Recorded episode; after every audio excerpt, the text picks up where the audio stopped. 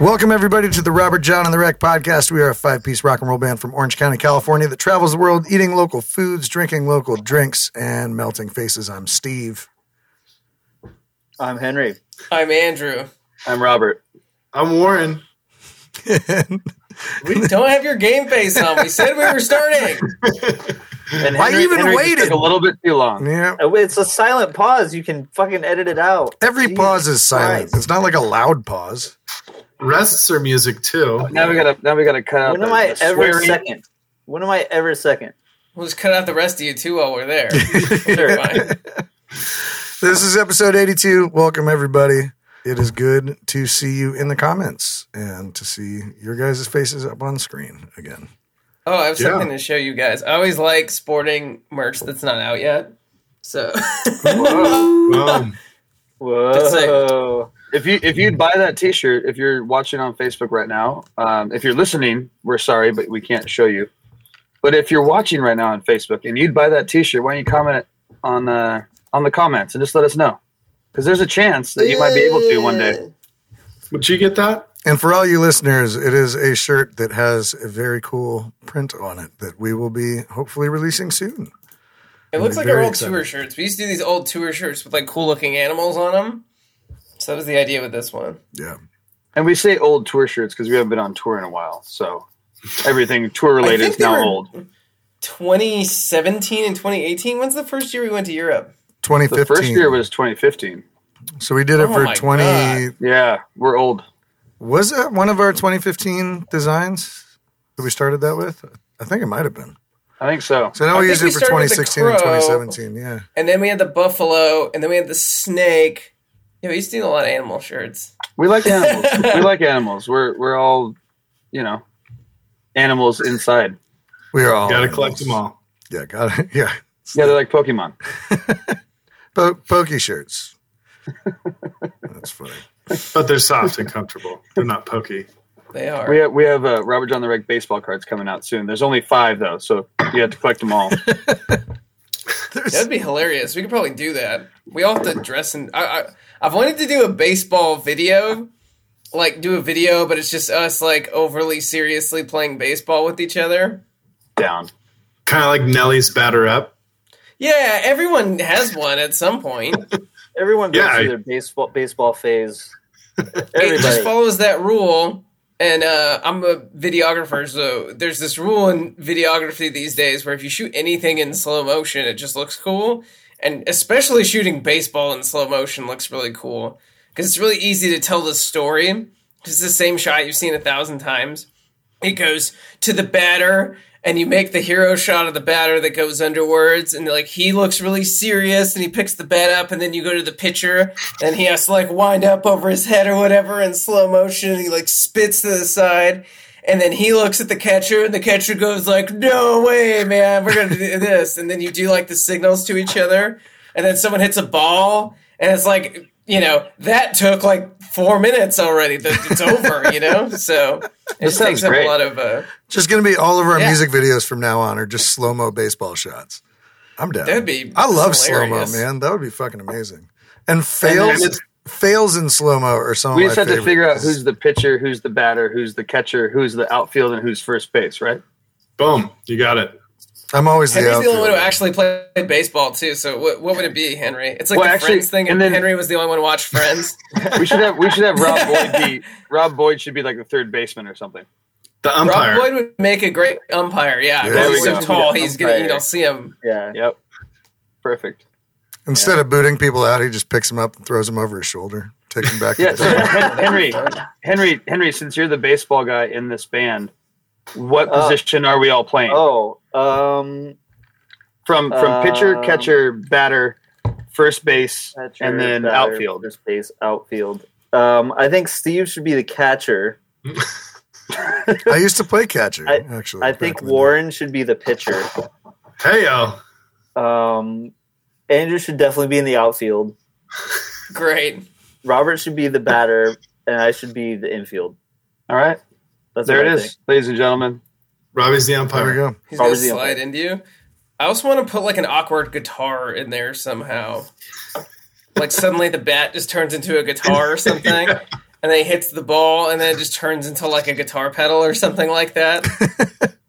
That Just would a be clock amazing. going Just as the video yards. goes on, everyone turns into like musicians and not baseball players. I can see Robert at third base. I Yeah. can see Robert playing the hot corner. He looks like a but you Yeah. never explain You know, it. you know me. I'm the hot With a corner nice- guy. the hot corner guy. Hot corner. That's what they call third base. Those are all the the- hot corner. I mean, I, I That'd be played a lot of. hilarious. Pretty close. I played a lot of I played T-ball second growing up. Base. I was a second baseman in my in my day. You're pretty I played a lot of t-ball, and I was always in the outfield picking picking flowers. So They called me the singing frog when I was seen- playing little league because I would just be out in the outfield and just twirling around and throwing my glove up in the air and catching it because I was so bored. this And nobody could so really cool hit with that- piano that far. serenade. Yeah, and I'd just be out in the back just singing random shit. It's funny. My coaches Podcast hated is, me. is gonna is gonna be great. I can already tell. Oh yeah, It's a good one. Um, There's so much What was I direction gonna happening. say? Um, it'd be funny to do it too, like um, just like an opening credit scene. So everyone would have a name, and as everyone just starts changing clothes or something like that, they just turn into different people. that would be. We And then got you to always do have it to spike the camera, so it always had to be in the middle of the action or something, and then you just like look directly at camera and make a face. like a '90s TV Like- intro like- or like- something. like- yeah. like- Like, oh, I didn't see. Yeah, exactly. Didn't see you there. It's the oh, I didn't see you there. and, and like underneath underneath my face, it says like Sherman Bottoms with a batting record of like .456. Yeah. Oh, Just like That's pretty good. I know it's great. five, six, I have a that's great batting average. Nobody has that. All right. I know. 'cause What- that, that's why I don't play baseball because I would I would ruin everyone's life with how good I am Sean- at hitting the ball. Sean Hopkins, we have a three quarters tee, so We have we a lot love of those too. We've had them for forever, yeah. So, um, yeah, no, that'd be hilarious. I want to do that soon. I would like I would like to. Hey, The- hey, shout out to Sean Hopkins for the great care package he sent to me today Oh and to us. By the way, I just got it in the mail. Thank you, Sean. It was Thank you, nice Sean. of you. Only Yeah, if Henry Sean. shares anything. I will. it. Oh, I will. we'll we'll do that Jimi Hendrix puzzle together. Ooh. Thank Henry you. explicitly said you did not give us any money for drinks, and that It was only for me. Yeah. he specifically You know, only gave He us a care specifically package. said, "This is all for you, Henry. Don't give them anything." You know what a you know what All a, right. a, a very boring video would be is if we all did that Jimi Hendrix puzzle together and filmed it and uh, In put it out slow-mo. on YouTube. Yeah, In in slow-mo. It's It it's like 24 hours long. No, because you can make it like a thing. Like someone's just like sorting pieces all crazy, and then you get one, and it's just like all like you just have to make the sound design good. It'll go like it's like the Avengers, but a puzzle. super super dramatic puzzle work with Robert John and Wreck. Yeah. Podcast 82 is all about our Yeah. video ideas. And, it's uh, okay. If No, you like them, way- thumbs up. If you, if you like them, thumbs up. If you like them, thumbs down. You know, that's all. What you'd have to do too is when you place one piece in the right place, you have to high five like crazy. Everybody high five. A five way high five. Oh, I'm that'd down. be funny to just do three scenes of things that just Oh are stupid, and then we Might just like act like they're the coolest Yeah. things in the world, kidding? but they're in slow motion. I love it. But each I'm of the so high fives excited. that you have to show the like they get the hero shot of each person that's giving the high five, like going up to them as they come up, and then the other one, and then they're coming together, and you get that like that'll be so fun. This is And And this then is like, why we have like these a Monday nights. montage. Oh, gotta figure- have yeah, lots we can- figure out the video. We can use the podcast for business stuff. It doesn't have to be all talking about our lives all the time. We Yeah. can just, you know, talk about our uh, crazy ideas in front of people. Our lives are boring anyway. You're right. On yeah, air. because like I was just about to ask Steve what he did this weekend, and do we really care? No. I do. Let's just Steve, talk about video ideas. Well, Warren, Warren, the, yeah. No, th- this week was good. I'm It just was, kidding, uh, Steve. How was your weekend? And uh, well, I'm sure, uh, and I'll let you guys get into uh, some of the other stuff that we did because we did some stuff together this week. And uh, but yeah, I had a great co-write with our good friend Kara Hess from uh, Washington State area, and we wrote a really really rad song this week, and that I'm very excited to keep working on and and uh, planning on doing it as a duet, which will be our third duet that we've done in the last year, and and it's dope, and it's like uplifting and really groovy, and I'm really excited for that. That's gonna be cool. And then Saturday, I got to run sound for the first time in over a year, um, for not my own project that I was also playing in, and um, and that was great, guy. man. It was it was nice to be outside. We uh, we had the first inaugural uh, Hangar Twenty Four uh, concert series, the music on the runway at Hangar Twenty Four in Irvine, California, with Hampton Productions, and uh, Robert worked it, and Warren worked it, and and everybody came out. Jeremiah Red played, and Ted Z and the Wranglers played an acoustic set, and it was Club Wagon's debut uh, concert performance as well, which was really neat to uh, to be on the ones and twos, mixing all that stuff, and getting to walk around and drink some great beer and hang with friends, and in an outdoor safe setting and everything. So yeah, it was great. Henry, what about you? Um, well, we got to do something fun. I got to play a lot of different guitars that I never get to play at the same time uh, because we started working on a new album. Woo! Hey, I uh, played eight different guitars dang. and one acoustic guitar. So I played nine different guitars for uh, the session. It was really interesting. It was really fun. It was cool. what was your favorite? Did you play? getting. What was your favorite? Uh, my I, I heard two questions. My favorite was all of them. They're all really good. That's a cop. They're all really nice. Um, I I don't know. It's it's like using different tools for different things, and um, it was cool finding out, you know, how different guitars sounded in different applications. Um, I got to borrow a really nice Gretsch Black Penguin from her friend Ian Colin. That was probably the highlight, just because I'm not used to that guitar, so it was a totally different sound. And I remember when we were listening back to one of the tracks, we were like, "What guitar is that?" Yeah. And I, and I was like, "It's the guitar I borrowed from Ian," and everybody's like, "That sounds insane." And we all heard it. Yeah, We all noticed immediately, like, wait, Yeah. what's that? yeah. What is that? That sounds insane. So that was that was cool. Um, Yeah, Yeah, they Henry all- found out he was a rockabilly guy the whole time. yeah. so you know, next year I'll be rocking the pompadour and the leather jacket. I'll have a bunch of tattoos. throw like thir- throw like thirty pounds on Pick you. up, pick up smoking again. Get a Yeah. motorcycle. Start dating a pinup girl. Start dating a Yeah. pickup girl. Man, this like next it. year is going to be great for Henry. Yeah. It's going to be wild. Yeah. Yep. It's gonna be crazy, man. Uh, I, I can't wait. I'm I'm really happy you guys are here to to watch my transition into rockabilly mode. gonna- Yeah, it's, gonna be really okay. if you want to change your gender to rockabilly, we support you full heartedly. On that note, how was your weekend. I think you should wait before you get the surgery, though. You should at least try it out for a Is, year. is the surgery just to like straighten the hair? Yeah. Yeah. Probably. and it's brain surgery too. Just straighten it. Brain surgery. Where you just start talking like Elvis. Uh, how you Oh, doing? thank you. Oh. Oh, God. Uh, my week was good. We got to. I also got to record while you guys were recording. You too? what, bro? You Um, were there too? It was fun for me. This is the fourth record we've done with Jeff. Yeah. I don't know. Self-titled, "Take Me Higher."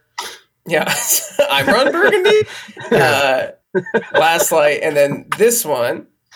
Um, and so I did the opposite of what Henry did, and I think Jeff hated me for it because uh, our engineer Jeff is also a very good and accomplished drummer, and he has like some very nice drums, and he has a whole rack full of snare drums. I think he was like, "Oh, buddy, Andrew's coming over, and we need we're gonna get our snare drum on, and we're gonna use so many snare drums on this record." And I've been watching a lot of stuff on um, Tom Morello, and I love hearing him talk about um, his tone and stuff like that. He's like, I set my tone in 1987 when Rage Against the Machine started. I still use the same shitty Marshall amp I had then. I drew in permanent marker where my settings were, and then I used the same guitar I did then, and I just create within those boundaries and it's Mhm. you know made it so i've created my own sound that way because i have to fit into all these other things Yeah. or I have the same like four pedals and I have to create something different with all these things. oh, sorry. Job, There's man. something just came through on the comments that I would also explain. oh man, just cannot get not razzed by Yeah, you, Amanda. you can't. You can't. Any point in this. You can't win. No escape. Yeah. Uh, Get him, Amanda. so, uh, Thank God Rachel doesn't watch. we this. recorded with almost the same thing the entire time. Almost the same cymbals the same snare drum for all the songs and the same drum set for all the songs. And i think our engineer hated us because he loves it when we use a bunch of different stuff. And i did the opposite of that. I was like let's just get what we need by using the same thing. And we did a couple cool things which we haven't done before which is like use tea towels like ringo starr did on the drums which got a completely different sound out of it. And then we did um, a lot of changing of just like microphone blends, and that did a lot to change the sound a lot of the time. So that was fun. Robert, what were you gonna say? I was going to say exactly what you just said. I was going to say you Oh. use the, you use the same equipment the whole time, but we were able to modify that that same equipment with the towels and everything to get different sounds on some of the recordings, which I thought was super interesting. So I want to make sure that you said that because uh, I thought it was really cool. Because when I, I'm in a different room as Andrew is, so I'm just hearing what happens in the other room, and I'm only hearing it on a on headphones. So uh, I get to hear like, oh, there's something different happening. Oh, I like this. Like, what, what's happening? But I don't really know. Um, so I just want to make sure you said mention that. Yeah, and I I like the headphones, and I like not being able to see everyone because I just use my ears. If I ever, you know, I'm like, "Ooh, Henry, that guitar sounds good." I have no uh, idea what he's playing. You know what I mean? It's just like a blind sort of test, and I can either tell if it's something I really enjoy or something we might want to try something different with. And I'm just listening to it in headphones half the time. But you can. That's where you can really tell, anyways. It's like you don't have to, you know if this is what the record's going to sound like, it's in my headphones. That's what people listen to records on. Yeah. Or, you know, it's like, you know, a basic set of speakers. It's not anything crazy. So if it doesn't sound good to me in my headphones while I'm tracking, how is it supposed to sound good to other people? Yeah. Um, yeah, so that was a lot of fun. And uh, what Amanda reminded me of is also that I got to meet my niece for the first time. yeah. It's the first grandchild in my family. It's the first time I have an uncle. And so that was fun. I got to hold her and my sister's like um, runs a company, so she was very organized with her uh, meeting schedules, and she fit us in basically in this like three hour gap in the afternoon, and then uh, we had to leave because she had someone else coming in to you know see the baby. So What's the baby's very, name? Uh, Sophia Rose. Oh, nice. and she probably also set me up with this thing. This is my gift. It's uh, for the people who can't see it. It's an elephant.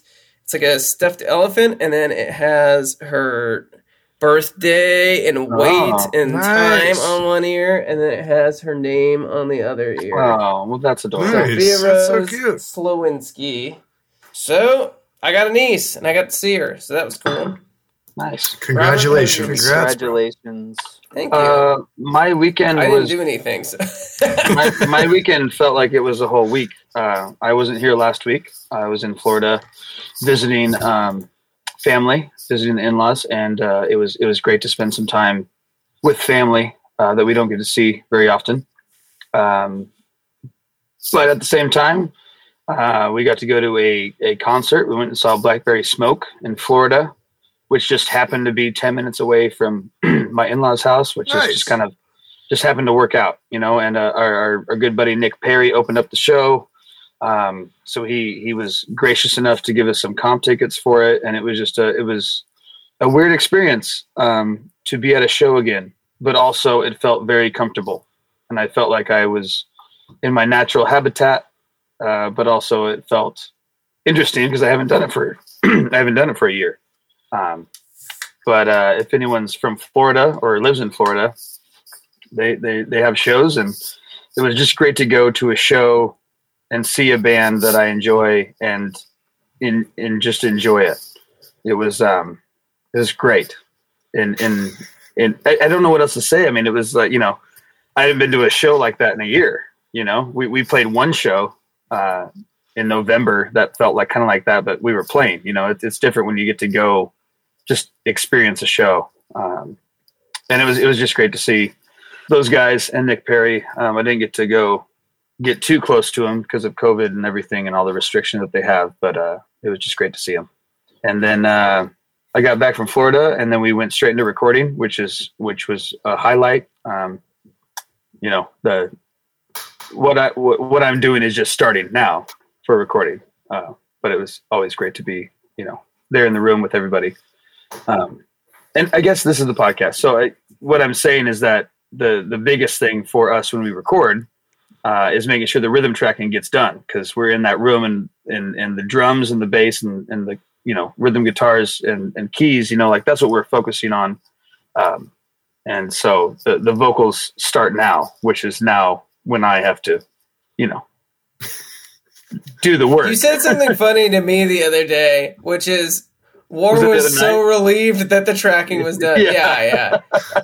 and um, you thought that was a funny statement. Why did you think that was a funny so, statement? so I, me and Warren drove away from the from recording because we had another rehearsal to get to that same evening, uh, which in retrospect was just a terrible idea, but we did it. um, and Warren was like, "Yeah, man, it's so great to like that the you know tracking is done," and I was like. Yeah. Oh, that's that's great for you. Like it's, it, it just started for me. Like it, it's like, you know, I, I'm there with you guys, and I'm recording, you know, rhythm rhythm electric tracks uh, if we need it on the song when it comes. But you know, it, it, we we record vocals separately. So like now it's like cool. Like your tracking's done, but now I'm I'm starting. You know, and it's just it's just a mental place to be in. You know, you have to be mentally prepared for that kind of thing. Um, and I try not to think about it too much because I feel like if you think about it too much, then you get in a weird headspace um, of, of just overthinking everything and like getting anxiety about it. So I, I try not to do that. But um, I'm excited for the next couple weeks to uh, really get in there and get these songs done because uh, they're from rhythm tracking. They are sounding really great, and uh, I can't wait to for everyone to hear them. I'm super excited um, about what we came up with in the past couple days. That makes me feel so so stoked on on this thing. So I had a great weekend, and I got to play some music on Saturday. Um, I drank too much, but it's still okay. I I still had fun. So um, yeah, I hope everyone else did. Warren, how was your weekend? My weekend was good. I wonder if anybody could guess what I did this weekend. it's pretty much the exact same thing that everybody else did this weekend, which was totally awesome. It was so cool to go up and track with everybody. it's like getting the uh I think I said at one point we were like grilling outside in the backyard and I was like this Oh. almost feels like tour. Like almost a little bit hanging was- out That was a making food, like playing music and stuff. And uh, yeah, the tracking came out amazing. Jeff is a master at, at getting really clean sounds, and I got to use three basses, so I felt like a real guitar player. And uh, yeah, oh, and then side note, Je- Jeff has these. He has these mics called Guffels, and we use them as room mics. And they are so. Guffel they are so crisp and clear when somebody says something or if like something like you could hear somebody filling up water every time it would happen i'd turn over my shoulder even though there was a wall behind me because i felt like whatever was happening was right in your head. And so it's a little nerdy but like that was one of my highlights of that thing was just having the headphones on and then hearing something and realizing it was like in a different room than you but it sounded like it was right by your face. It's crazy.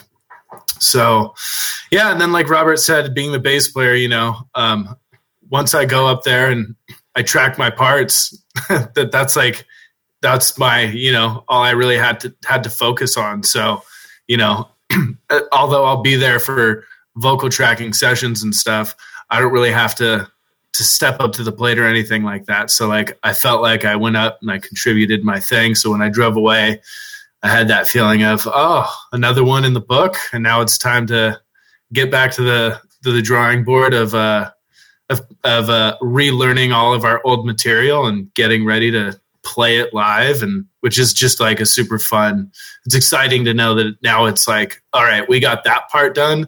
Now we get to focus on how this is going to sound when we play it live um, obviously aside from getting everything else that the album needs to get done. So that's cool. And then yeah we did the hangar 24 music on the runway which is a great event that's going to be happening every saturday in irvine at hangar 24 they have great beer and great food. And we got to play with a debut project called Club Wagon, which is fun because it's a different kind of folky vibe. And uh, yeah, uh, the whole band was hanging out, and it was just good to see people and, you know, got to see fans and family. And I don't know, it almost felt like things are starting to come back. So, yeah. very excited for that. March 20th, we will be there Hangar 24, two full sets, probably some surprise stuff. You know, get out there if you're local. Yeah. That was my weekend. It was great. And you know, the best part about Hangar 24 is they have great beers there, which um, leads us into our next thing is what we're drinking this evening. Steve, what are you drinking this evening? I am not drinking a great beer. Um, unfortunately. Uh, but I am drinking a lime Lacroix. Um, yeah, it's it tastes limey and bubbly and is nice and comes in this nifty, uh, reflective green and blue can. Is that made out of good. aluminum, Steve? It is. It's. Uh, I, I believe it's aluminum. It could. It could be some sort of composite, but hmm. yeah, I do think. Yeah, uh, there's zero sodium and uh, zero calorie. So apparently, and it's zero it's sweetener.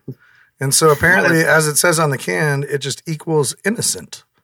So minus whatever's in there from the uh, crazy interwebs telling you that like there's something in there that's weird. Oh yeah, well it's uh, yeah all, all the uh, natural flavorings. Like I mean, it probably all came from this earth, so I guess everything's natural. I could eat the can and it would be you know eating natural aluminum, you know, organically grown here on Earth you know. But yeah, I don't know. It's good. I'm probably going to switch to vodka in a little bit, but figured I'd get a couple of these under my belt and not get too too saucy before we get into it. So, Henry, what do you got? I am also uh, abstaining from alcohol this evening, which is a rarity for me. But I didn't do it last night, so I figured I'm on a roll. Might as well give my liver a rest. Yeah. From you know however long it's been of like feel like I've just been constantly drinking. So um, this is a Spindrift. I you have them a lot on the podcast. Raspberry lime flavor. Uh, yeah, it's you know it is what it is. It's got sparkling water and it's refreshing and it's a you know great way to nice, shape. I, I was gonna get to that, but sorry. Okay. Well, what are you drinking, Andrew?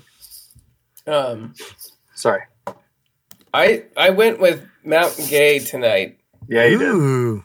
did. Um, it's Barbados rum. I've never had it before, to be honest. Oh. I've always seen it. Oh. Obviously, like hearing the phrase Mount Gay is uh, memorable. So uh, I mixed it with the Lacroix, and it is extremely delicious. Nice. And it is getting into mojito season again in California. I know that because my mint plant is starting to bloom again. And so I have enough mint to start making mojitos again, and that means it's time to start drinking rum again. That's very exciting. My, my mom is dating a new guy, and he is all about rum drinks, and his go to is Mount Gay. He loves that stuff. It's really good. It's a uh, sweet. It's like on the sweeter side, but you taste it like straight through a drink. So drinking this, whatever, it's like a grapefruit Lacroix in this. Um, it just tastes like delicious dark rum. It's great. It's like a, you know, a no sugar mixed drink. Nice. Um, also, two two comments in the uh, in the chat here we most people don't do surround sound anymore. Sorry, the question is from Michael. He says, "What do you think about surround sound and records today?" most people don't have 7.1 systems that aren't doing something for like a movie. And then it's really hard to mix in 7.1 because you need a 7.1 room to mix in 7.1. So most people don't make things for 7.1. It's kind of hard to deal with. And then uh, Bob said, I will be shooting all of you at Hangar 24, which I feel like could be very misconstrued when I saw it in the chat. So I started laughing. Come on, Bob. Bob cracked will be shooting us. Bob is a great old friend of the band. This is a, yeah, this is one of those like things that Facebook's gonna flag him for or something like that. He's gonna be reported. Uh, Bob is a photographer for everyone who doesn't know, so he uh, and he's one of our great old friends. So there's nothing to worry about. And we love getting shot by That Bob. comment. So yeah, It's not something you should tell people. Yeah, it's like- out of context. Yeah, it's We like uh, we get what you're saying, Bob. Like Yeah, we're we not hear worried you. about it, but uh, maybe other people in the chat might think. Uh, anyways, Robert, what do you drink? I don't even know what the, how to respond to that, but uh, Bob, I'm excited you're shooting us on. It's always great to be shot by you, Bob. somebody else, I guess. yeah, I mean, if anyone's going to shoot me, it, it should be Bob. Yeah. Um, He's earned it. yeah. I sorry, I just I had to reset my mind a little bit. Um, I have a uh, I have a docent beer because everyone doesn't realize that I would be drinking docent beer, but I have a new one. Um, it's called the the, the Rhizome Cowboy. It's Ooh. a um, it's an IPA, and it's a it's a it's one they just they just came out with, uh, and it's it's it's if if you've been listening to the podcast or you know anything about me, I love docent, but also I love IPAs that don't make you, you know, feel bloated or feel like you can't drink anymore. Yeah, Um, and Docent did it again. They came out with an IPA that I can drink plenty of. It's delicious. It's not overbearing uh, to your gut, and it's uh, it's delicious. It's a six point six, um, and it, it's just a it's a really great beer. So uh, to Docent, thank you. it's a Um, good Glen Campbell pun too. That's nice. That's true. That's good. Um, yeah. Anyways, drinking a Rhy- Rhizome Cowboy. It's an IPA by Docent, and uh, it's it's delicious. And if you're in Southern California, Docent is in San Juan Capistrano. It's uh, an amazing brewery that's been very good to Robert John the Wreck and very good to me and the rest of the boys. So if you have the time, go check it out. Um, Warren, what are you drinking? Well, on a side note, I also got to try the Rhizome Cowboy on Friday uh, at our Club Wagon rehearsal because Robbie was nice enough to grab me a crowler, and it was very, very good. So, yeah, I I agree with whatever Robert just said. You know about the drinkability of the IPA because they're everything there is insane. Um, Love you guys. It doesn't. I am drinking a Pacifico. Very Classic. simple, nice and easy. And it's funny, like after drinking, after being at Hangar 24 and drinking Docent and having all this sort of stuff. And it's not like the beers are too heavy. It's like this just almost tastes like a almost like a like a bubbly water or something. It's like so light and crisp and refreshing. It's not even it almost doesn't even seem like it's beer but I always overhop myself too. I'm a I'm a hop guy, so I blow my my taste buds out. But you can't go wrong with Pacifico, especially in a, in a glass. I would not take it any other way. And we've also talked about that on the podcast before too, where Pacifico is made for the bottle and Modelo is made for the for the can. Yes, but Modelo also equally good in a bottle. Well, Like- we can we can discuss that. Well, it gets a little. Well, yeah, we, we can go down this trail again because I would I wouldn't really drink a Pacifico in a can. I mean, I would, but like I'd prefer it in a bottle. Whereas Modelo, I could go either way easily. Can That's I go it. again? You can go Yeah. again. Um, I had enough time to pour another one. This is really good. It's dangerously good. Mountain Gay is like very sweet. It's almost like drinking you- candy. Are you feeling But gay? I, I, yeah, I'm feeling much gayer now that I'm We, drinking it. we, we went Um, through that whole that thing must without saying stuff. anything like that. Um, so I have uh, bubbly water from the Soda Stream that's root beer flavored, And root beer with this stuff is like freaking dangerous. I could probably just chug this whole thing and it just tastes like I'm drinking soda. Um, I'm not going to do that because I respect you guys. But You're talking about the fans, it is right? very delicious. Yeah, It's not us. definitely not Henry. Sorry. Uh, I'm just kidding. What? No, speaking of Henry, though, Yeah. Speaking Uh, of Henry, Give me what? Let's play We were charades. talking While, let's let's play charades while our while our our Q guy is gone. You know, Q guy. you know. oh, I see. Come What's the Oh, word? You know what got I it. mean? You know what I mean? Yep. What's what's the Yeah. word? Let's try to let's try to figure it out this time. let's talk about you um, transitioning into a rockabilly guy a little bit more. Okay, so How I'm just going to go down the checklist, right? So, have you um, found a barber? Because it's I- really important I to have a barber. I have found a barber. That's number actually. one. I, it's funny you, you bring this up because I did get my hair cut uh, two weeks ago, and I found a barber, and he's awesome, and he's super cool. His name is Easy. He works in Orange. Is his last Uh, name E? No, um, I don't really know anything else about him actually, but he's awesome. He did a great job on my hair. He knows how to he knows how to trim a fro, and uh, and you know you know what else is is easy is drinking a delicious beverage and listening to some music. And uh, today there's a little bit of a, a little bit of music history that I thought I should cover because it's because it's really important to me. Um, usually I pick stuff that people haven't heard, but I think I think pretty much everyone in this band is pretty familiar with this. Um, today is March eighth, and it is the day that "Superunknown" by Soundgarden was released uh, in 1994 Ooh. which is also the year I was born.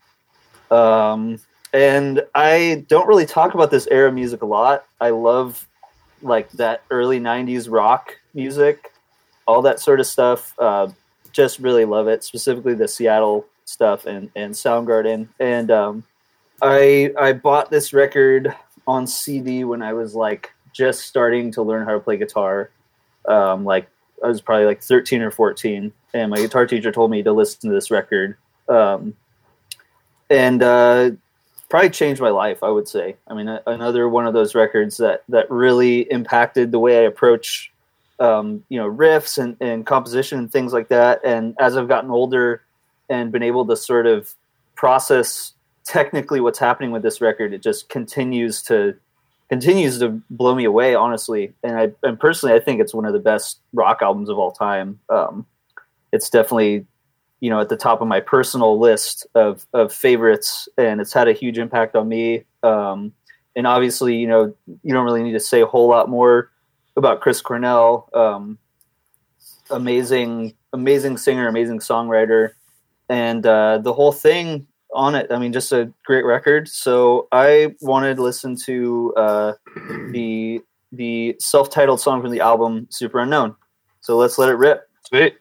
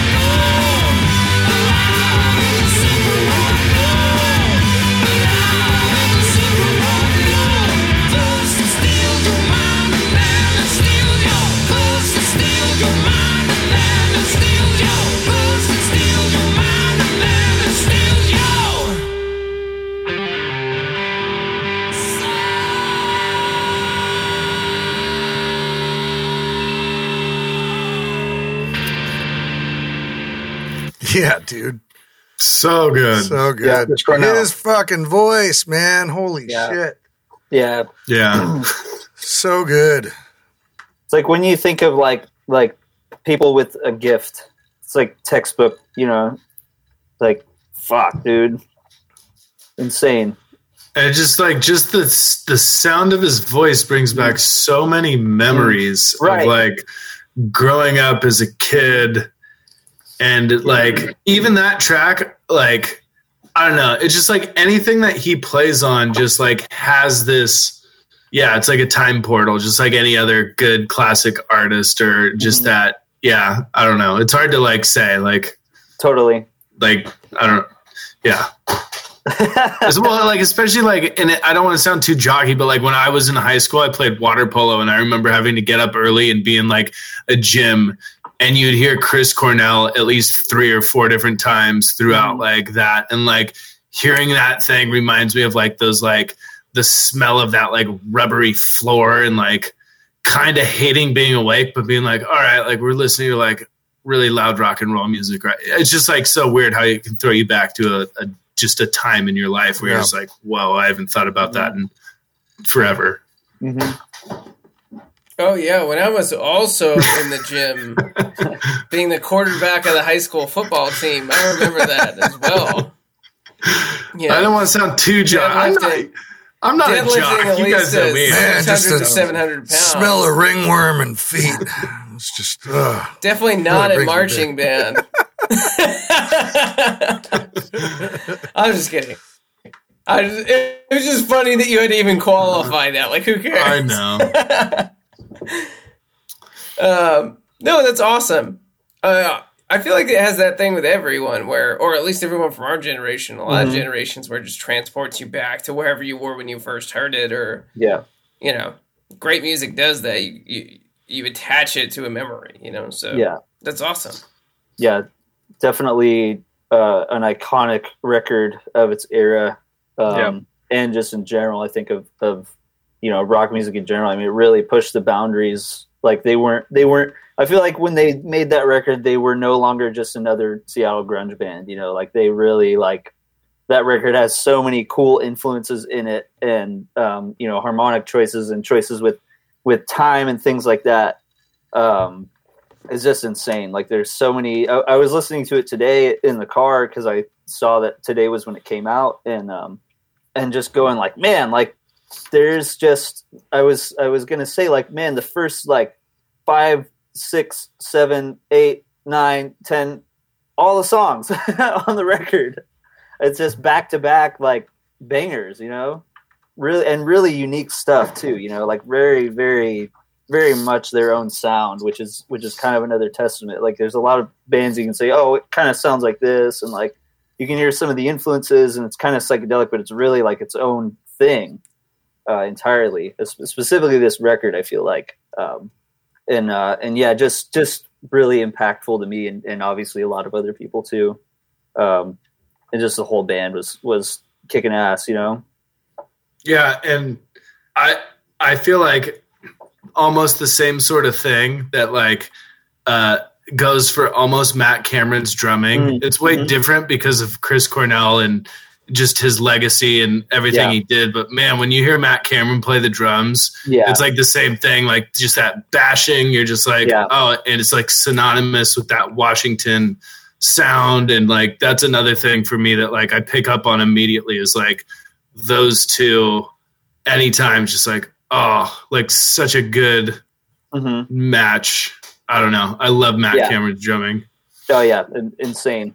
Another like, and so identifiable by what he does. Like like even his work with Pearl Jam, you can hear it, and you're like, ah, that's not Matt Cameron. And then you hear the stuff with Matt Cameron, you're like, oh, that's definitely like the dude just has a sound on the drums, which is even crazier. You know, having your own voice on that thing too. Yeah. He rules. The fixer Yeah, brought in all those odd times. Mhm.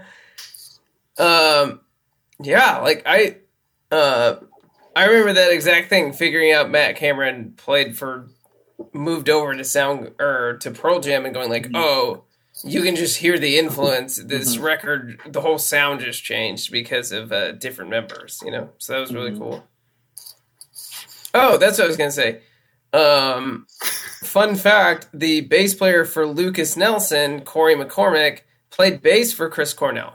Ah, Uh, he was on uh, his solo tours uh, right before. I think um, he did the solo tours and then Soundgarden reformed to do some tours, right. and um, he did not play bass on that stuff. But um, all the solo tours and stuff like that, Corey was on, and you know, you know, response to when he died. So Right.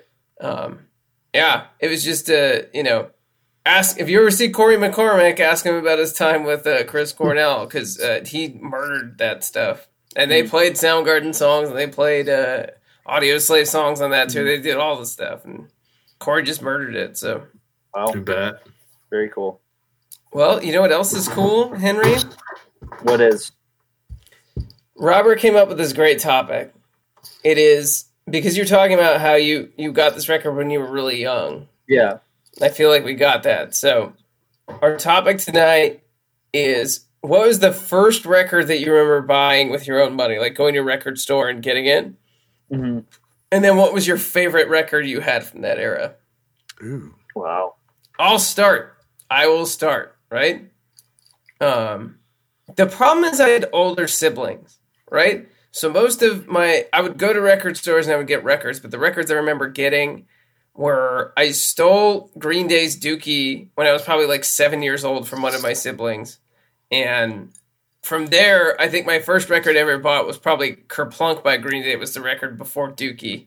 And a lot of that comes from just getting music from my siblings. I would just steal their CDs all the time, they were way older than me. So I have this musical taste that's like maybe one generation before mine, where I was into all that 90s stuff. My sister's favorite band was the Smashing Pumpkins, and then my hmm. brother was huge into punk rock and metal and stuff like that. So I have this weird eclectic, you know, grunge 90s thing because my sister is much older than my brother too. And then my brother had this other middle thing, and then I got to experience all the 2000s with the Kings of Leons and the that sort of generation of music as well. So I remember getting Green Day Kerplunk, and there's a story in the liner notes of that record about how someone came to a Green Day show, or like their parents didn't want them to go to a Green Day show, and so she murdered her parents and like buried them in the backyard. And I remember reading that story as a kid in the liner notes of like the Green Day Kerplunk record, going like, "What is this?" And freaking out because I was like, "What?" I, I, I'll have to look this up. I haven't even thought about this in a long time. It's funny that like we're talking about this, but I remember reading these Green Day liner notes. It's about a girl murdering and like uh, her parents, and then she tried to feed them to like her dog and stuff like that, and she had to deal with like burying bones and all this crazy ass shit. That probably, as I think about now, shouldn't have been reading as a seven year old, but your parents can't police everything, I guess. So, and got- so that was my first record, and it had uh, what's on that record? Is it uh, I don't I ten thousand light years away? What's that song called?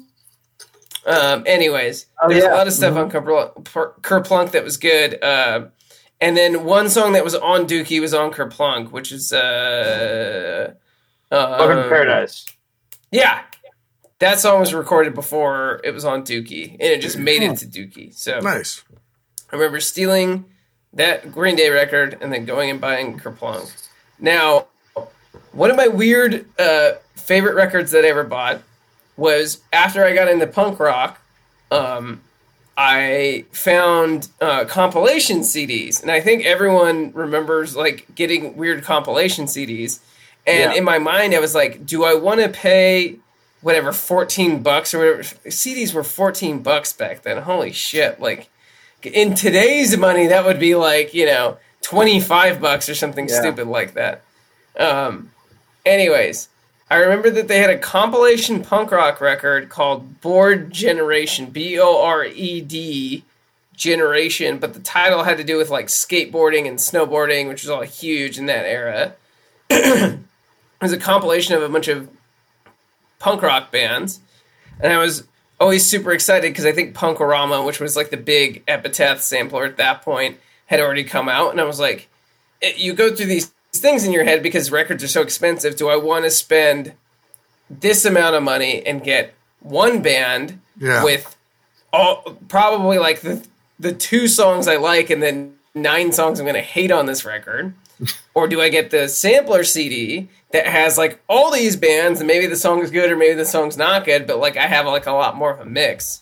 And I remember sampler records uh, being way more of a value in my mind at that age. You know what I mean? Oh, I get like 10 bands or 12 bands on this Yeah. record. So I'm going to get this record because I know like, you know, four or five of the bands on here already. And then I get to figure out about these other things. So I think I had like NOFX and Pennywise and all these sort of punk rock bands from that era on that record. And I just remember that record being one of my favorites because it was so weird. Like everyone had Punk-O-Rama, everyone had a lot of like these records from that era, but I don't remember ever seeing it again. And I will look it up while someone else is talking uh, about their favorite stuff, so I can um, remember more of what was on it. But who's next? I'll go. Um, so so actually, I I'm not sure if it was actually superunknown or um, the the other record or, or CD rather around that time that I bought was Van Halen's third album, Women and Children First, and uh, I got both of those superunknown and um, Van Halen on CD at the same around the same time um, I went to LA with with my dad for something, and we went to Amoeba Records, and I and I got those two uh, CDs, um, and those are probably you know I I they're obviously different eras and stuff, but I sort of lump those two things in together um, as far as listening to them at the same time. Um, and then and then additionally, something I thought of um, was. Uh, as far as like actual vinyl records um my when i started getting into guitar um i i lived most of the time with my stepdad and my mom and my stepdad is an electrical engineer um and, and he picked up like this sort of audiophile ha- uh, hobby. So he would work on old receivers and turntables and stuff like that because he knew what he was doing. He knew all the all the the circuits worked. Um so for my i believe it was my 16th birthday he actually gave me like a turntable and um, stereo receiver and speaker setup that he had just refurbished. Like some i don't know where he got it but it was basically just old stuff that that was around um, from the 80s or whatever that he he went in and like soldered everything and fixed it and was like here you go here's your birthday present and then he had already collected a lot of vinyl, so he told me I could pick uh, any ten records I wanted out of his collection, Nice. um, which was which was That's pretty awesome. Yeah. so naturally, I went for all the records that he didn't want me to pick, that were like you know, like an original pressing of Led Zeppelin two, and um, there's a there's the controversial co- controversial uh, Jimi Hendrix cover that has a bunch of naked women on it um, of Rad. his album Electric Ladyland that was only printed in the UK. and, uh, I think they made they it was a repress of that record, so I got that. Um, another one was was Blood on the Tracks by Bob Dylan, um, Harvest by Neil Young, uh, Nice. Tom Petty's first record, um, BB King live at the Regal, the first Van Halen album, and then I think Rush Moving Pictures. Where those are what I can remember at least, and I think that I think that's I don't know how many records that was, but those are what I can remember off the top of my head right now. But that was that was a pretty pretty big deal for me. Like that was when I you know I just thought of vinyl as like this cool thing we had around the house, and then all of a sudden my stepdad's like, nope, you can keep these. Like so now I'm like I have that to thank for my, you know, checking discogs and and um, going to Parker's shop Cream Tangerine all the time and checking stuff out and always always trying to find records of stuff and always getting turned on new stuff and going like, oh, can I get this on vinyl? And that that totally spurred my obsession for that, um, which was really cool. Anyways, Nice. who wants to go next? That's such an awesome gift. Yeah, this is probably one of the coolest, if not the coolest, birthday gift I've ever gotten. I'll I'll go next. My Yeah, go ahead, So- Steve. like I'm, uh, I've got a weird history with with music, um, and especially, yeah. I'll just leave it at that. But the, um, uh, I think it it was either uh, Weird Al Yankovic's "Bad Hair Day." the the first one that I bought with my own money uh, was either Weird Al Yankovic's "Bad Hair Day" or Backstreet Boys' "Millennium." It was junior high for me, and I remember that the uh, I got in trouble because the with my folks because the Bad Hair Day stuff had some like questionable lyrics in it, even though they were parody and stuff, and I wasn't allowed to listen to that around my younger siblings. I'm also the oldest in, in my family, so there's uh, and my my dad is an incredible musician. Um, and Amish he's Paradise. what's that? Amish Paradise was on that record, right? Yep. Yeah, it was it was Amish Paradise and uh shit, what was the other ones on that one? It was Amish Paradise, the- uh, uh Gump. It was uh, Nice. yeah. Was it was it He's fat? got- he's like got- uh, to the bad? No. The night That was a Santa went record. crazy. Yeah. Yeah. But yeah, there there there was those ones and then like the uh, Backstreet Boys Millennium was um like larger than life. I want it that way. Uh, show me the be- meaning of being lonely and all that kind of stuff. So, um, but yeah, I think those were the first ones that I bought with my own money. And the one that I found, I found an unopened copy of of Def Leppard's Hysteria that my dad got. My my dad's an incredible musician, um, and and accord, he's an accordion player, and uh, so he's.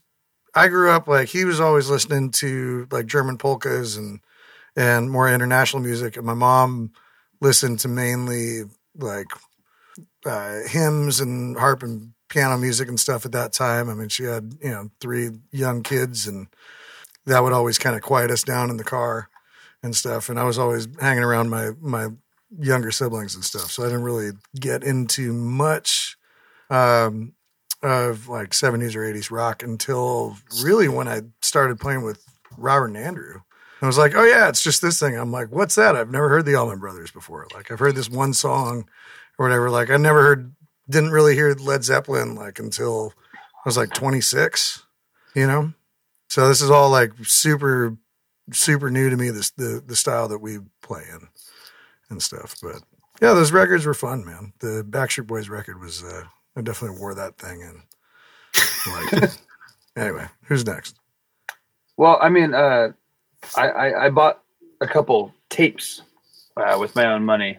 Um, had this weird thing going on with my parents uh, when I was growing up, from a young age to uh, uh, being a young adult, is if uh, we went to the, the the the Christian bookstore, then whatever whatever record I wanted to get, they would pay for. So I was getting, you know, like the DC Talks and the OC Supertones, and uh, you know, the uh, you know whatever whatever Christian bands were Relient K. yeah, you know, like shit like that.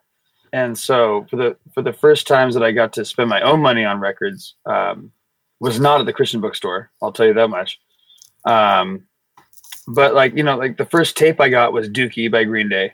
Like Andrew was saying, um, that's the first tape that I was able to to buy. Um, I, I don't even know where I bought it. I probably bought it at Walmart or something. Um, but the first CD that I got to buy, I went to Borders bookstore by myself with like you know that twenty dollar bill that was probably for food or something. Um, and I, I got to buy. I, I bought the Deep Purple Greatest Hits. Nice. Uh, that was the first CD I ever bought with my own money, and uh, I bought it because I knew Smoke on the Water, but I, I, I knew nothing else. I, I didn't know anything about Deep Purple. I was just like, well, I should buy something.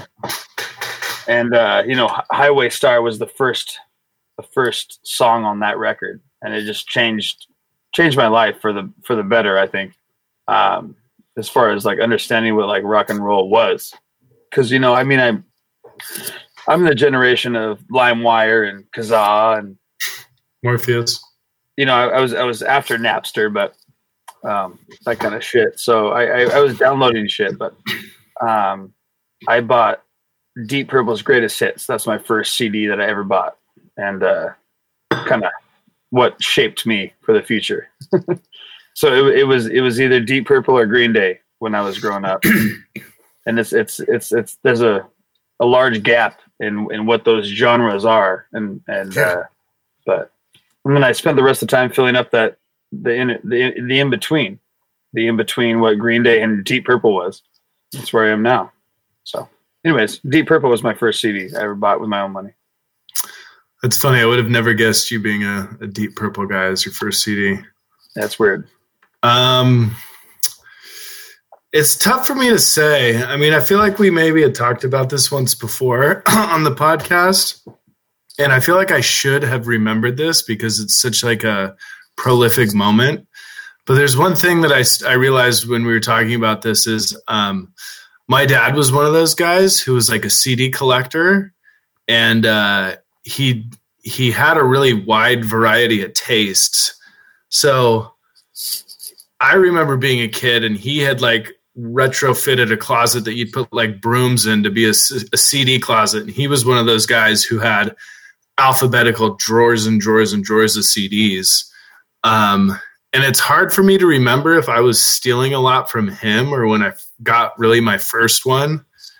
Um, but I can tell you the definitely the place I bought it was Sound Spectrum in Laguna.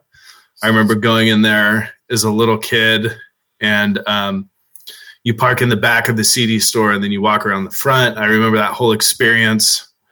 But man, what the first CD probably had to be something like like self-titled Sublime or maybe Nevermind by Nirvana.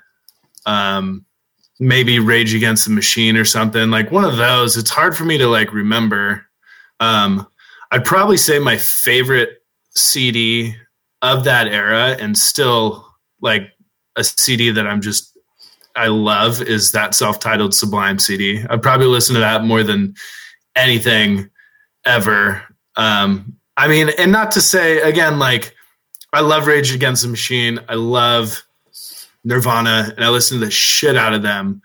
But I feel like every now and then I still find myself throwing on that self-titled Sublime, and I should go back and revisit some of the old other Nirvana and and uh, who doesn't get tired of Rage? Fuck, so good. Um, but yeah, it was. I I lived in a like my dad was very musical. I was definitely not of like a a, a Christian or religious family at all. And I feel like half the time, if we would go get CDs, they would end up just getting passed around everybody. And like Andrew said, like you would, I would be influenced by my older sisters who were listening to like hip hop. I remember like the Chronic coming out, and that was like a huge. I remember kids would come over to my house because my parents weren't very religious, and we could listen to like Dr. Dre and Yeah, Eminem, and uh, and I think there's probably times where I was walking around saying stuff that I heard on albums way too young, and I shouldn't have been saying that sort of stuff. But yeah, it's hard. It's like all that sort of stuff was a conglomeration, but I know that it was all very. We were of a very musical family, so it was kind of like, like many things, we passed around CDs. Um, but yeah, definitely. That was one of my biggest pastimes in junior high. It was uh, everyone brought their CD books, and you would trade CDs so you could go rip them on your computer, and you give them back to the person, and then you, you know you, you just trade all your CDs. So hey, I have this rage, I have this rage CD, and you have this Midtown, you know CD. Let's trade, and then we'll bring it back the next day. Is that what you did too? Midtown. Midtown. I haven't heard that name in a long time. What what about how about this? Do you guys remember in the days of like CDs going to like a Best Buy or a Circuit City, rest in peace, and picking out a CD player that had like it was like you had to get the three disc Oh, yeah. changer that like had a Six-disc button that like maybe yeah. had cool lights on the front and like All the some Iowa of them had- systems and stuff. yeah, Yeah, it was like the stereos were so ridiculous. Those little cheapy like this one's got the bass enhancer. yeah. Yeah. It's all about the skip protection. Uh, for Walkman, hell yeah, it was Oh, yeah. definitely skip protection. I'm glad. Ten I, I, seconds or more. Yeah, I'm, I'm glad I'm, thirty. I'm old enough to say that I actually did bring CDs to high school too. I remember f- freshman year and maybe sophomore year, I remember bringing a Walkman having CDs and like asking the teachers if you could put them out and switching them and stuff. And then and then somewhere throughout that, the iPod came out and it was CDs slowly started to be replaced with iPods. I remember my my first car, like the or the, it wasn't my it, it was my first car, like like non communal, you know, vehicle and stuff with my family. But um, I had a Volvo V70 hatchback that I took down to college with me, and uh, at 17, and it had a, a, a five CD changer that was in the back. So like Yeah. you couldn't you couldn't even like you know, that. just like pop them out. You had to like load the cartridge and like Yeah. it was like Oh, yeah. refill the magazine and toss it in the back, and it was over by the wheel well and stuff. And and I oh shit, man, we just used to load that shit up with so many like like MP3 CDs where you could get like Oh man, 120 different songs on there and like just take all the shit that you ripped from uh, Yeah. from Kaz- Kazaa and and uh, and LimeWire and everything. And it's like, oh, here's this person. I remember my roommate in college made me a. Uh, uh, it was like a get out of Dodge playlist where it was literally because we grew up in in uh, the Bay Area together. So it was like perfectly timed out that if you left Orange County and got back up to the San Francisco Bay Area, it was perfectly like four hours and 30 minutes worth of music on that playlist. And it was like all this shit that I've never listened to. And he was like, dude, your history with music's so weird. Like, listen to this shit. And had like everything from Dave Matthews to Presidents of the United States of America on it. And like everything great. in between, man. It was really fun. Yeah. Yeah. Well, and that's a weird time too because I, I I definitely know that that that that Steve Andrew were in that same boat. But I remember my first portable music thing was a was a Walkman with tapes, Yeah. and I had I had to go buy tapes, and that's why I had Dookie on tape. That's why I had NSYNC on tape, like like all those weird. All the things. And intros then- were cut off because you're recording them off Yeah. the radio and stuff. And And yeah. and then but then it switched over to CDs so quickly. So then we had the CD Walkmans, and then it switched over to you know thirty second skip protection so quickly, and then it turned over to MP3s so quickly. Like that, like the, the, the amount of time between when I bought like a, a, a tape player to when I got an iPod It's like was three like years. was like yeah. three years, and I had I had eight different devices to to listen to music because it was like it was the it was the tape player, the CD player, the CD player with more protection, the CD player that could do MP3s, and then the iPod, like all within like three Yeah. years. Yeah. And it was it was a crazy period of time because w- it was also the period of time where like downloading music on the internet was like crazy, and we could do that easily. Like you, you put it on your you put it on your computer, and then you go to sleep, and then you wake up with like twelve songs Yeah. awesome.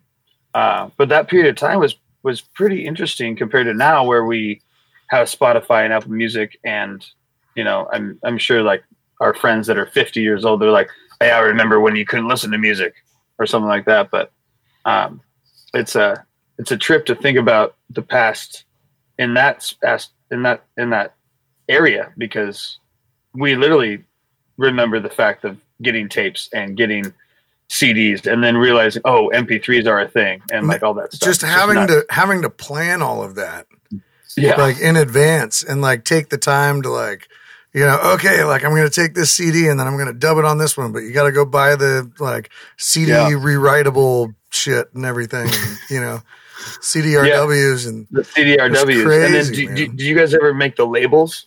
Oh yeah Oh yeah. where you have So to I made, I out. made, I made, yeah, and then you had the whole, the CD stomper. So Yep. I made all my like mixed CDs, you know, with like all the different songs, and yeah, those are the days, man. yeah Now I don't care about music anymore. well and then and then that's all that you had too it was like all right well ah, i'm just sick of ah shit i forgot that one back you know back at home Yeah, i guess i'm just gonna have to listen to the cd over and over Yeah. and over again I just like I, I, I wish I could put forth more effort to yeah how much effort I it took me to like get like the Boston record yeah on a CD.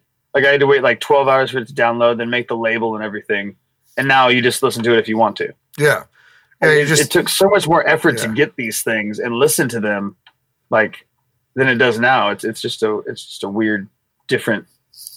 well, and I remember Space. riding my bike over to Tower Records in Palo Alto and just like going and listening to stuff, like seeing what they had on the little sample stations of what was new and stuff. And I'm like, ah, I can't afford it, so I'm just going to come listen to it here. You know, where it's like, hey, here's this one mixtape that my babysitter made me.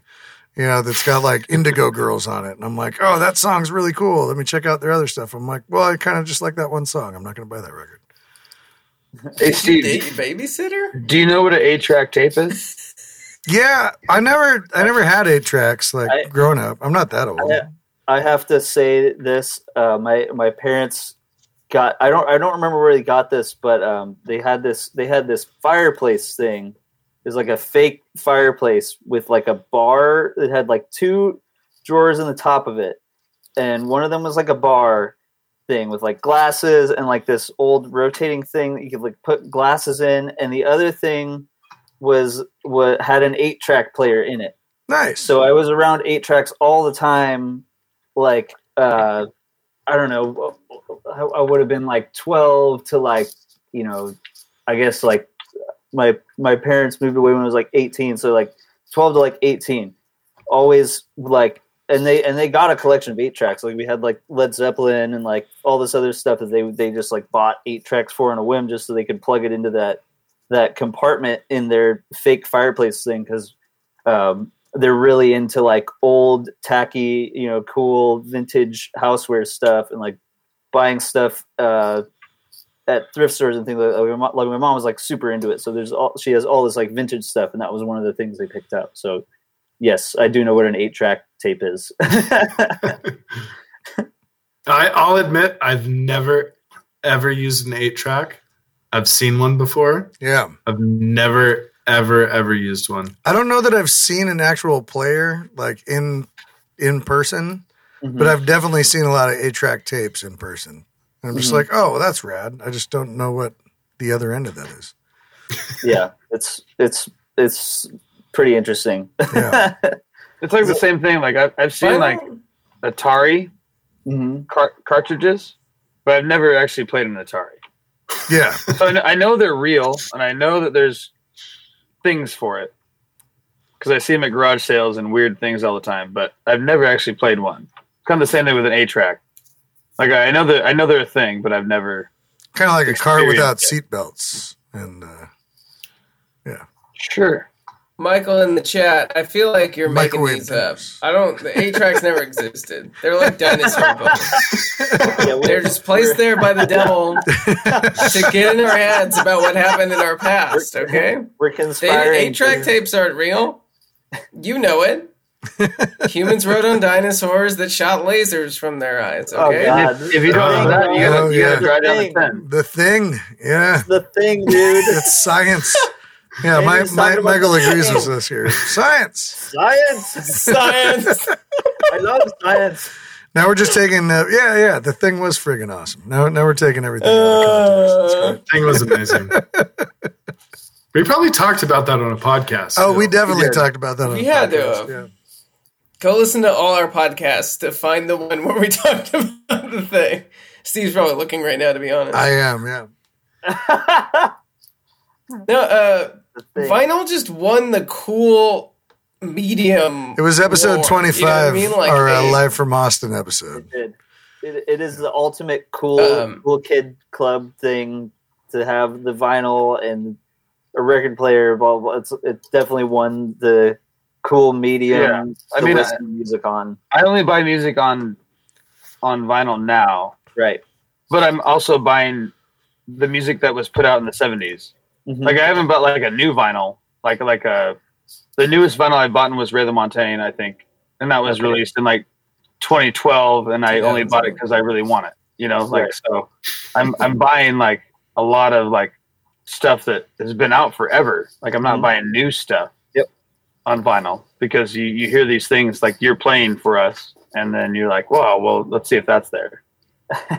You get to. I was stoked to find this, uh, you know, very vintage Professor Columbo oh my record. god, dude! Yeah. Yeah. I totally. We totally don't have several boxes of hundreds of those sitting around somewhere that we never sold because the band broke up. I love that record, man. That's a fun Oh, record. good- it was a good record. Yeah, it it's a good one. well.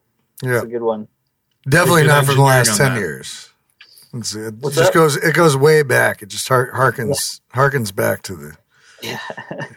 a good Vinyl one. just I'm- wins because it's the most experience that like forces you to actually listen to music. Yeah. Yep. It's And- like tactile, and then go ahead. No, I, was- I was just uh, sorry, just just a random thought, uh, which I thought is was part of actually probably the coolest part of my weekend.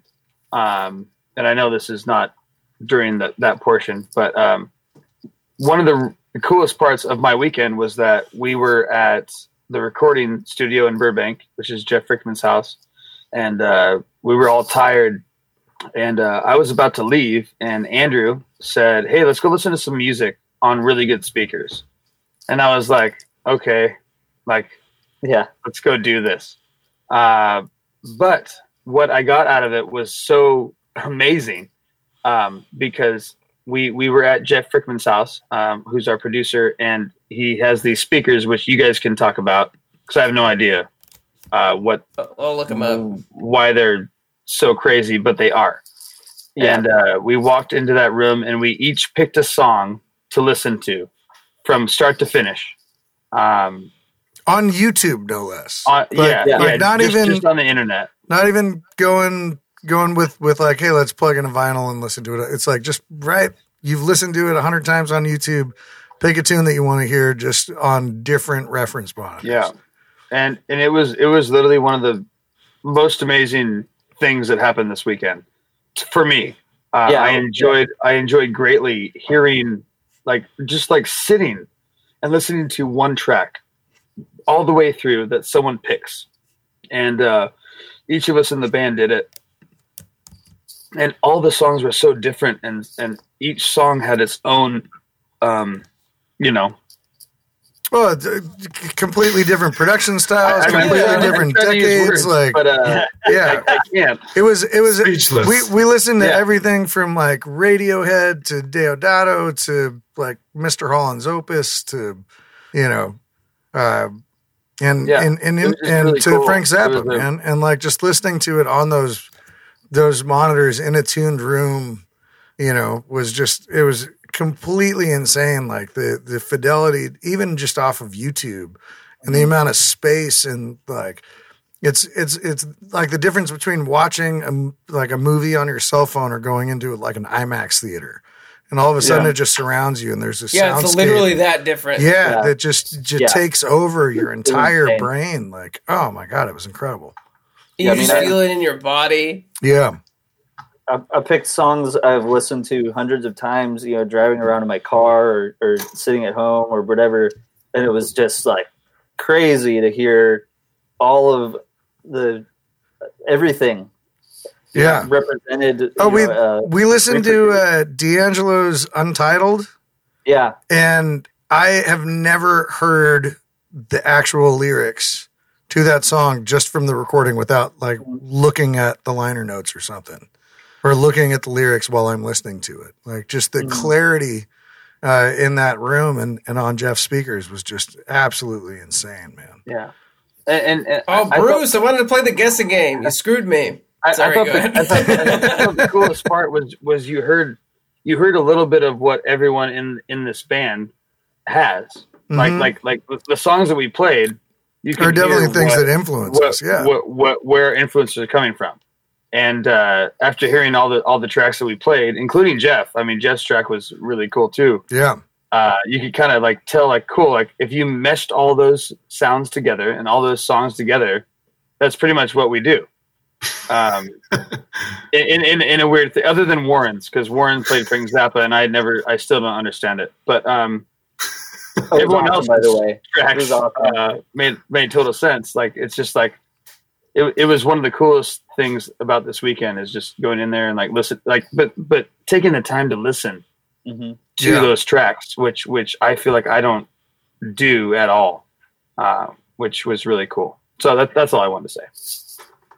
Yeah, invest money in a speaker system, everyone. I was watching um, just a TV show on my computer. I have a computer set up with speakers, like uh, where I listen to uh, uh, mixes and stuff like that. And they're not even they're speakers; they're like a three hundred dollar pair of PreSonus speakers or something. I just got them to check stuff, you know. yeah, Um, and I was watching a movie going, oh my God, a good pair of speakers makes all the difference in the world. Yeah. Do not buy a sound bar. Do not buy No, uh, sound bars are shit. They're cheap anything- and convenient, but yeah. Do not buy anything that TV people sell you. Buy stuff that pro audio people uh, make because the cheap pro audio stuff is 10 times better than the expensive Bose Mm-hmm. or the other kind of stuff.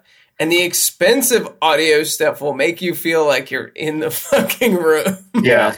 it is crazy. Uh, after you guys left, we listened to a Damien Rice song, Oh my god. which I know Robert's a big fan of Ah. and he is What he track? probably has some of the best mixes ever. Uh, my favorite Faded Fantasy, which is one of the newer ones, but um, it he just has such dynamic range in his songs, and listening to it on those speakers go from like him playing with the guitar to when the drums come in to when at the end of the song, like where it's bombastic and crazy. It just has so much going for it. And I remember Jeff afterwards was like, whoa.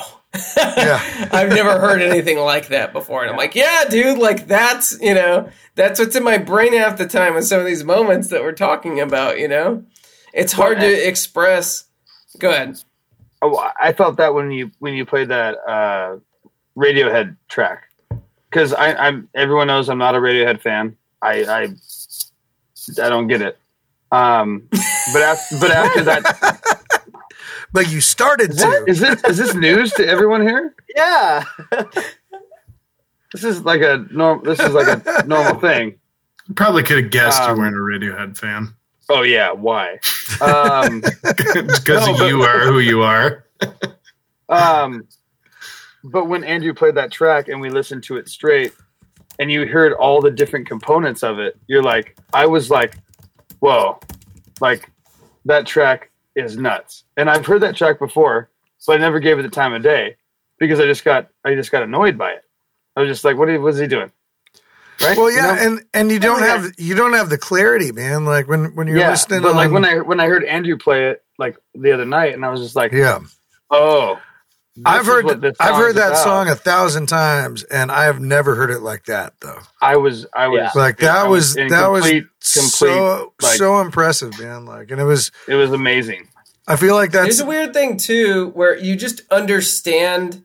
I don't know that I've ever heard it like that either. Yeah. But that's what I have in my head when I think of listening to that song, if that makes sense. Yeah. yeah, I'm like, I know that song sounds like that because you have these huge impact moments, but you have to Mhm. like listen to it. Yeah. And it, no one gives music that time of day when they first listen to something. You know what I mean? It's not like, oh, I'm going to sit down and listen to this Yeah. record and give it my full attention. It has to impress you first. yeah, So if it doesn't catch you, then you don't get it. Then you don't fall in love with it. So so Yeah. be it. This is like how everyone listens to music.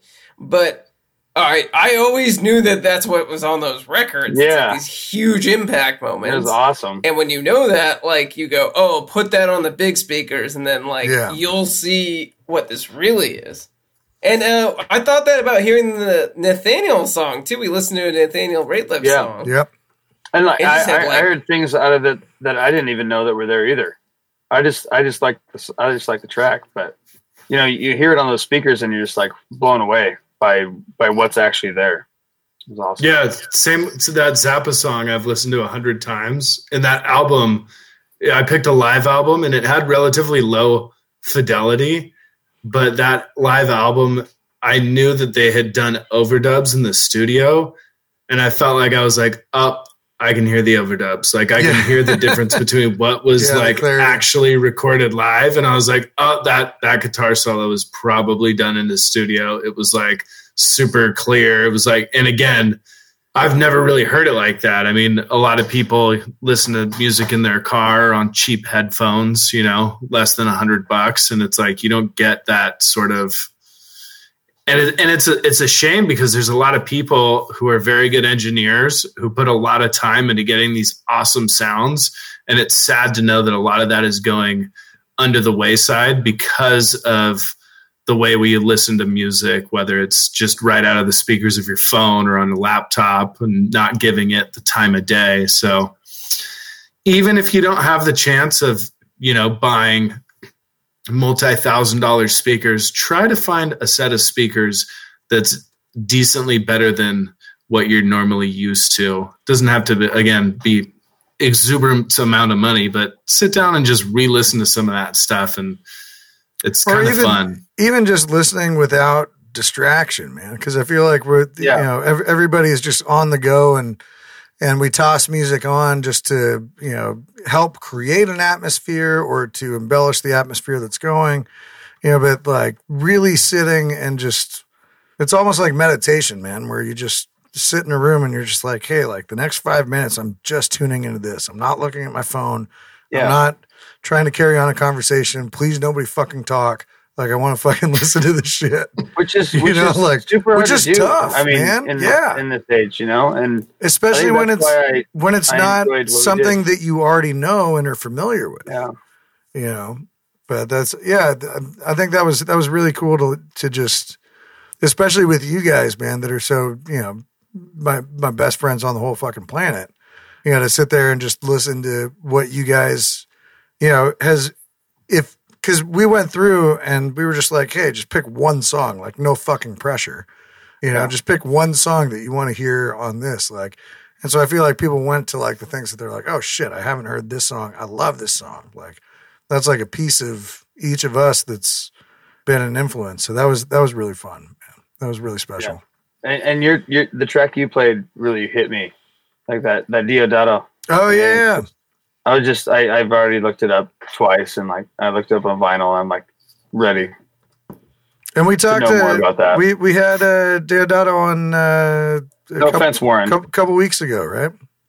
I think- I'm On pretty the- sure. the history lesson On the right? on Yeah. Henry's history lesson, yeah. Yeah. Which We did. Henry, you got to chime in here, buddy.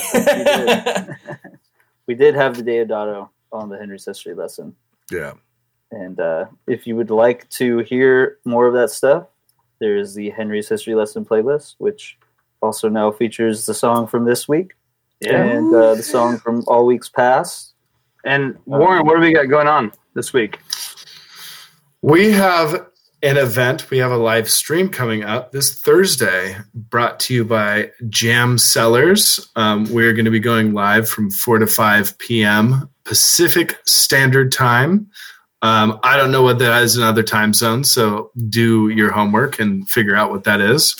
Um, 4 to 5 Pacific Standard Time, doing a live stream, uh, which we're excited about. And then uh, next week, the 20th, we are playing at Hangar 24. Yeah. Very excited for that one too. And uh, And we have new music on the way, so we do. keep your ears open and your eyes shut. what? Yeah, that didn't work. did it? Here's- No. here's Keep, keep your eyes and ears open. You can follow us online. Uh, sign up for our email list if you haven't already at robertjonandthewreck.com and uh, check us out on Instagram at robertjonandthewreck if you aren't already. And uh, thank you guys so much. We're going to close out tonight with uh, uh, this Deodato tune. Um, also, Sprach Zarathustra, that was uh, the theme from the 2001 Space Odyssey movie that got funkified uh, from this brilliant, brilliant man. And uh, so we hope you enjoy. Be good to each other, everybody out there, and get ricked. Thanks, everybody. Peace.